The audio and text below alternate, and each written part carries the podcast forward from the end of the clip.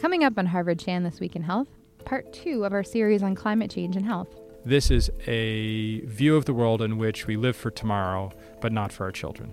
In this episode, communicating about climate change. How did climate change become such a polarizing topic? What can be done to change that? And why empathy might be the key to shifting the conversation.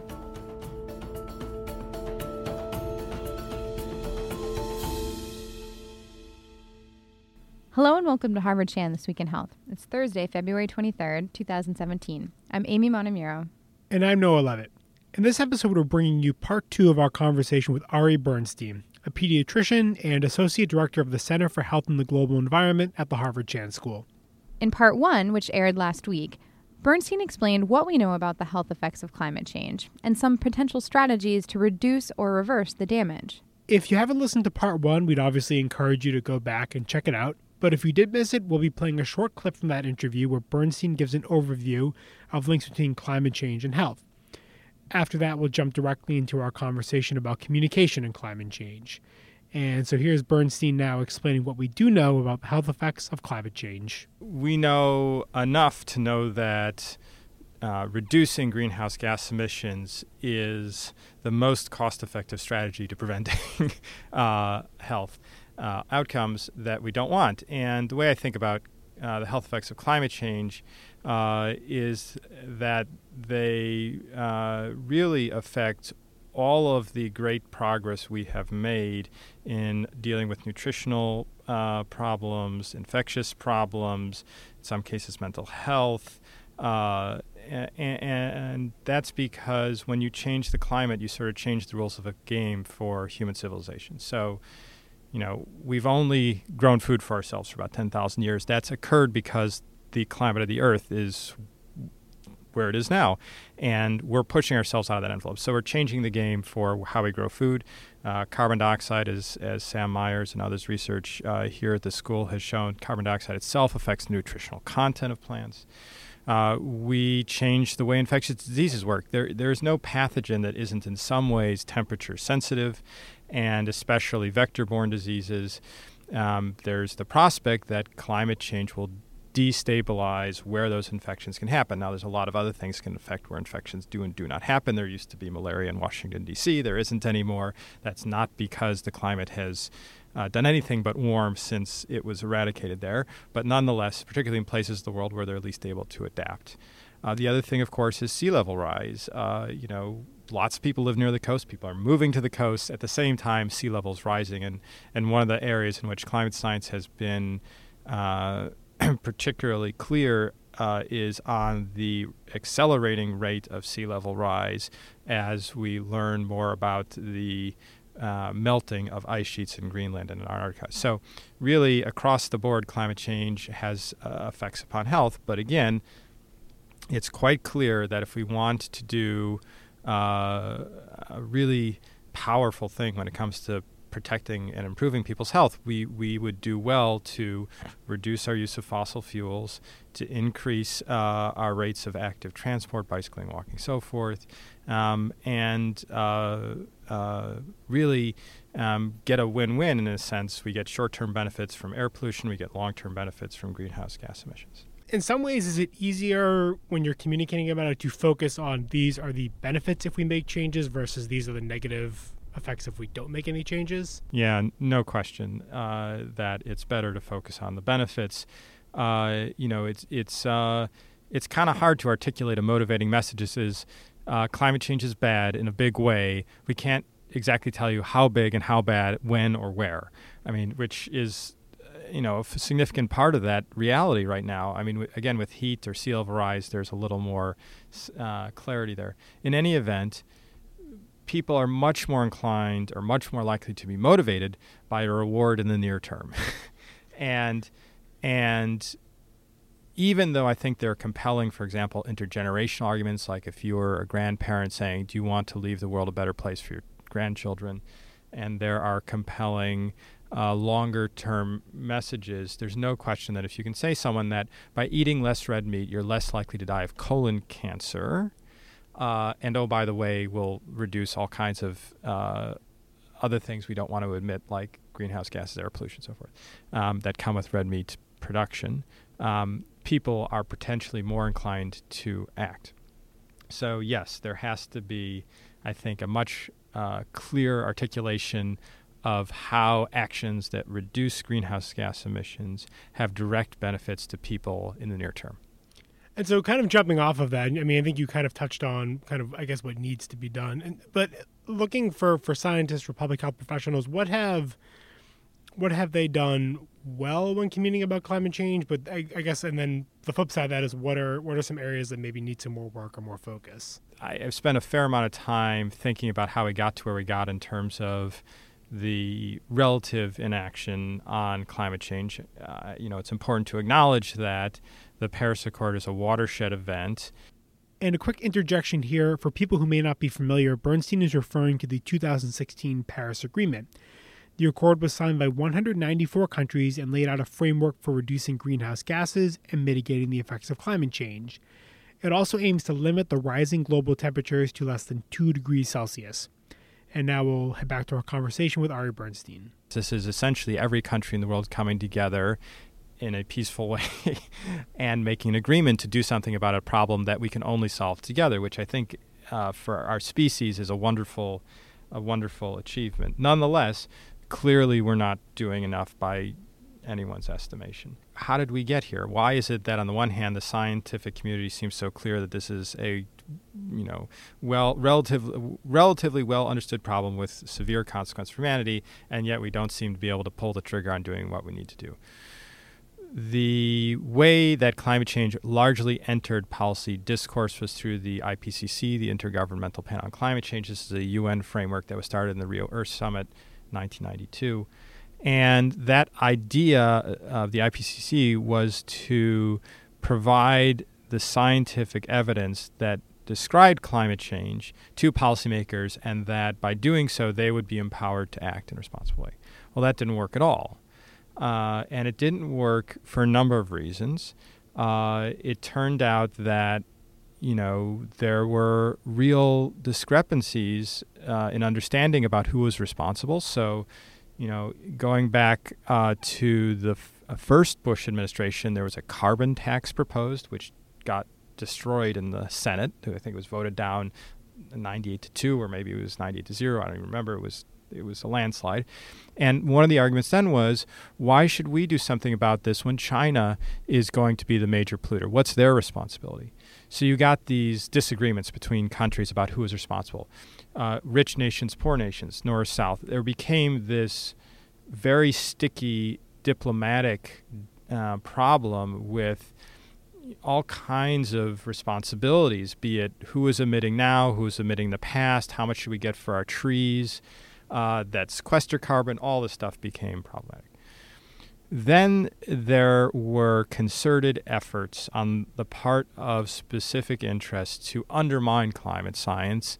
Uh, these came from corporations, they came from individuals, and these were um, underhanded and uh, unethical things. These were not intended in any way in people's best interest. And um, for those who have followed this, there are now lawsuits against corporations claiming, just as with big tobacco, that they hid information and purposefully misled the public and scientists um, about this issue. Uh, and and and but you know, those are real and they're profound. But I think one of the biggest challenges, and this gets to the part of the question of what could we be doing differently, is that it turns out that aside from those issues, we are dependent on fossil fuels. I mean, there's nothing we can do that doesn't require fossil fuels right now. And that includes for people like me who, you know, I use electricity, uh, uh, I eat food, uh, you know, but particularly for, you know, the people whose livelihoods depend on it, whether they're working directly in the fossil fuel industry, whether they work in the plastics industry, they use fossil, you, you go on and on and on our economy is saturated with fossil fuels. And I think that f- provided fertile ground for uh, doubt to be sowed. Uh, and people at on one level didn't want to believe that what they were engaged in could potentially be catastrophic. I mean, I don't want to think that my day-to-day existence as an American is contributing disproportionately to this problem, but the truth is that it is. I don't want to look at that reality, but it's true.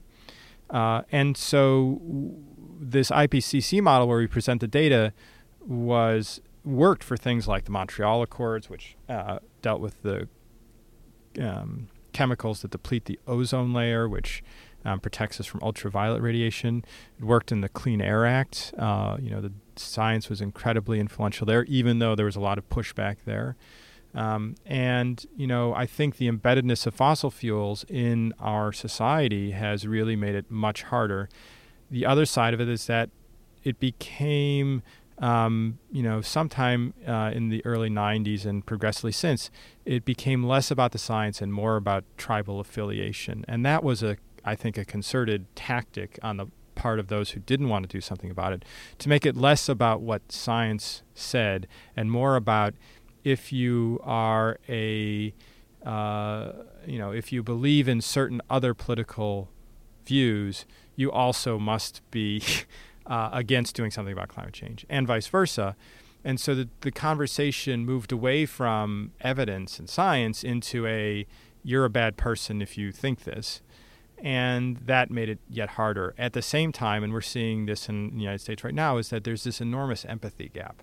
So we had, you know, on the side of doing something about climate change, this attitude that people who were not willing to do that were bad, and vice versa, that people who were advancing an agenda to deal with uh, uh, climate change were killing jobs, and you know, really didn't understand, and and that's that's something that we can do better with. We need to be much more compassionate and empathic about what it would mean to large numbers of people in the United States and elsewhere should we not use fossil fuels. You know, we can't just say we're going to go from A to B as if people didn't have livelihoods. so I think in the communications front, you know, we could learn a lot from our colleagues at the business school about, you know, marketing and how to make our understandings of this problem compelling in the frameworks that people hear, be it religious, ethical, uh, health, economic, national security. And there's some of that, but we really can do much more. And so I think you touched on something important there. And I think this has kind of been in the news lately. But this idea that, that science itself is kind of becoming politicized. Um, and so, I mean, I think you just touched on there, but, but what can be done to combat that? And I guess in the context of for people who might be kind of doubting the health effects of climate change, what what what can public health professionals do to kind of combat that where science is politicized, where kind of there, there there's doubt about the effects of climate change? Yeah, it's a great question and, and extremely timely. You know, this is where history is really important. There was a period of time not so long ago, most Americans may not know this, where medicine as a practice was highly unscientific highly unscientific. It was it was essentially no different than the Dark Ages when there were apprenticeships and people sort of learned by learning what their mentor had learned, and that was based upon experience. And you know our experience is important, but I can tell you that if we treated patients based upon individual clinicians' experience, uh, there'd be a lot a lot of unnecessary suffering in the world, and and it becomes very easy for people to not grasp, for example, how scientific research has dramatically reduced rates of death from heart disease, how it's dramatically reduced rates of death from cancer, how it's uh, dramatically increased longevity in the United States. All these things depend upon the scientific method. But for people who don't have a scientific background, uh, and are fearful of science because it's so abstract and so foreign, it becomes just another point of view. It becomes like a different religion. And that's tricky because if scientists then come out and say, you know, we're not another religion and here's why, sounds like we're advocating for our tribe. sounds like we're really doing what any other group would do. So I think there are a couple of things that need to be done. One is I think clinicians, physicians in particular, need to be much more vocal because we sit at this critical interface between science and applied science, where we have to, in some cases, do science, uh, but we're always applying science or as best we can. And we see people and we deal with people at a very personal level. And if you look at you know surveys about you know who people uh, trust in the United States, it's number one, it's nurses, and number two, it's doctors. And so I would include nurses very much in this in this idea. but there needs to be the articulation of, you know, I'm treating you with these antibiotics, and these antibiotics exist because of scientific research. This isn't about your belief or my belief or or whatever. This is about a process that we've used to substantially improve health, and and and that's the same kind of science and research that we're using when we think about climate change. Now, there's a fair amount of the public, I would say, and and skeptics who are at that level of complexity where it's science is just another dogma and it really is no different than anybody view. The slightly more sophisticated arguments come into, well, yeah, I think climate change is a problem and humans are causing it, but it's not okay. You know, we're not clear that it's the right thing to do right now uh, to do something about it. And that get back, gets back to the point I made before, which is that this is a view of the world in which we live for tomorrow, but not for our children. And it, there's no question that, uh, you know, although we've incurred enormous expense already from climate change related events, uh, the damages are going to accelerate. And so, for the moment, for the day, uh, if you wanted to uh, maximize your profitability as a corporation, if you wanted to um, essentially maintain the status quo in which fossil fuels are heavily embedded in our country, there's no question that doing nothing is a pretty good thing to do. But again, that is very short sighted. And again, I think I, I would call upon people who, you know, uh, are at the interface between science and the public. These are uh, journalists, these are physicians, these are meteorologists, um, and and call upon them to say, you know, we can't think about these things in the media term alone, and that there are many angles that one can make that case. And this gets back to the messaging, be it energy independence, be it national security, be it economies. I mean, I can't tell you how many companies we've spoken to who are begging for a carbon rule because they know that climate change is going to destroy their business, and yet they they are not empowered to act in their own best self-interest because they did so without a carbon tax. It's cost ineffective, and you know if I ran a business, I would make the same decision. So we we really do need um, uh, we do need. Uh, a change in outlook about how to make science more relevant to the public it's a tall order because scientific literacy in the United States is not robust. And I think we need to be careful about scientists going out and doing that because I, you know, there's the prospect that that could backfire. And I do think it, it is incumbent upon, you know, at least from the health sector, we've seen this in the national security sector, we've seen the, the military leaders, you've seen religious leaders. um, and and uh, I think to a certain extent, health is a powerful motivator because – there's a large segment of the population that will resonate with the health dimensions of this where they may not resonate with others. Before we wrapped up our interview, Bernstein wanted to hone in on two key points that he hopes all of you will keep in mind when thinking about climate change. There will be no time in the future in which it will be more cost effective to move away from fossil fuels than the present. Now, people argue about how quickly, but no one would argue that we're moving anywhere close. No, we're not pushing the envelope on going too quick right now by any estimation. The second is that we don't have a scientific problem on our hands. What we have is a cultural uh, shift in some ways and um, a problem that exists because of our own brains. We have to sort of defeat our own hardwiring because our brains predispose us to bias towards what benefits us immediately in the near term versus the long term and uh, that um, really requires uh, thinking about the near term benefits, as we talked about, these co benefits. Um, and it also requires greater empathy. Uh, and I can't underscore that enough. I, I, I think that we, on all sides, have not done, for those of us who are earnest and honest about this, which is the vast majority of people here who really do have interest in doing the best thing, we don't understand each other as well as we might. And I think in that absence, we have arguments about different things. We have arguments about, you know, are we talking about government takeover of individual responsibility versus the you know common good? It's not the argument we need to have. We need to have the argument about which of the renewable energy sources makes most sense to deploy as quickly as possible here, there, and anywhere. Um, how do we get uh, how do we strengthen rules that w- exist like RGGI in New England or the California rule on carbon emissions? How do we show their benefits and make it clear that this is actually a good thing to do for the economy? I should mention that renewable energy jobs surpassed, uh, I think, oil and gas in the United States last year. So, you know, I- there's data here, but I also think that the empathy gap uh, exists uh, and uh, it needs to be filled for us to make progress. That was our interview with Ari Bernstein talking about communicating about climate change. Again, if you did miss part one, you can find a link to it on our website, hsph.me slash This Week in Health. And as we mentioned last week, these are the first two episodes in our reoccurring series on climate change and health. Coming up in future episodes, the key ways in which climate change will affect our food supply, plus a look at the potential impact on mental health.